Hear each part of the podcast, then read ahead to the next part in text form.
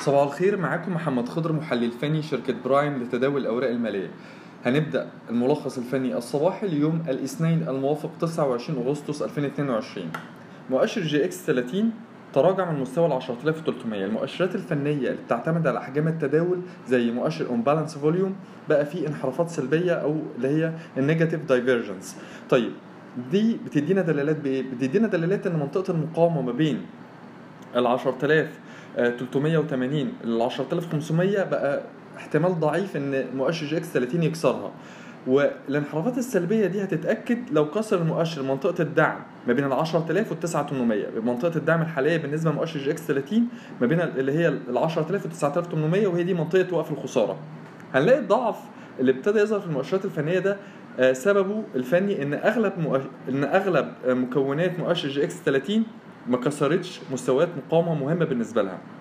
على سبيل المثال البنك التجاري الدولي لسه بيتحرك أدنى مستوى المقاومة الأهم عند ال 41 جنيه. سهم زي النساجون لسه بيتحرك أدنى مستوى منطقة المقاومة ما بين ال 7 جنيه 40 لل 7 جنيه 50 سهم زي كرير بعد ما اتحرك فوق مستوى المقاومة 77 87 وعمل 785 تراجع تاني لمستويات ال 47 57 من الضروري إن هو يخترق منطقة المقاومة أو يأكد اختراق منطقة المقاومة بين ال 77 لل 7 جنيه 80 سهم زي فوري لا يزال يتحرك أدنى منطقة المقاومة الأهم بالنسبة له اللي هي ما بين ال 4 جنيه لل 4 جنيه وربع.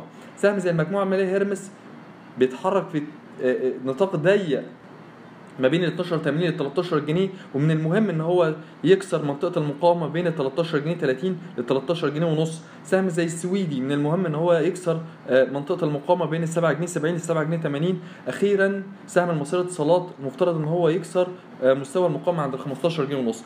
كل مستويات المقاومة دي اللي قلناها في مكونات مؤشر EGX 30 لما تتكسر أو ليه من الضروري إن هي تت... المكونات دي تتحرك فوق مستويات المقاومة دي عشان تدعم استمرارية الاتجاه الصاعد على المدى القصير؟ لو ما قدرش تكسرها خلال تعاملات الأسبوع ده الأسبوع الحالي ده فده هيأكد الضعف في الاتجاه الصاعد على المدى القصير. يبقى من المهم الفترة اللي جاية إن أنا أركز على مستويات المقاومة بالنسبة لمكونات مؤشر EGX 30 هنلاقي في مكونات مؤشر EGX 30 سهم زي Construction وسهم زي مدينة نصر أدائهم أفضل من أداء المؤشر وبالأخص سهم مدينة نصر اللي كسر مستوى المقاومة عند ال 3 جنيه 20 3 جنيه 30 دي منطقة المقاومة دي.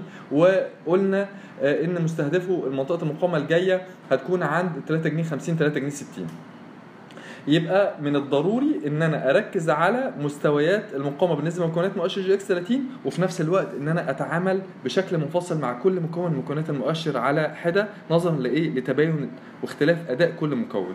طيب بالنسبة لمؤشر EGX 70 مؤشر EGX 70 حقق إمبارح مستوى جديد أعلى.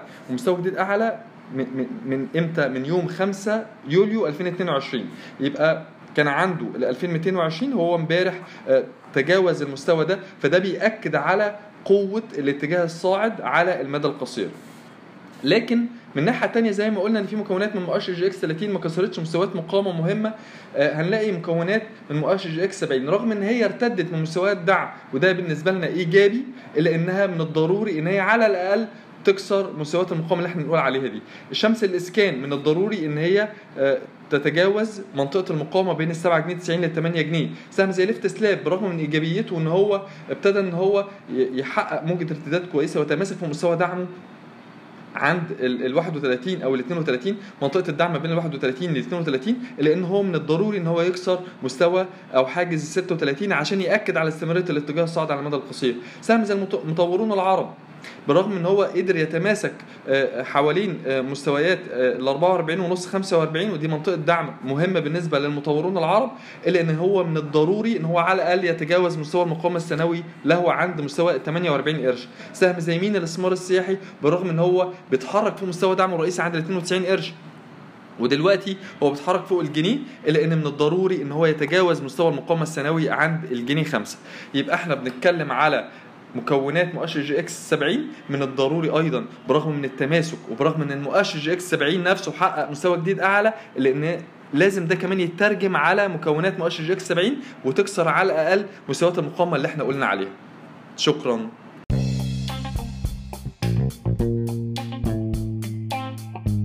يرجى العلم أن هذا العرض هو لأغراض معرفية فقط. ولا يمكن اعتباره عرض أو توصية شراء أو بيع أو إدارة استثمارات أو خدمات استشارية. ينصح باستشارة مستشارك المالي قبل اتخاذ أي قرار استثماري.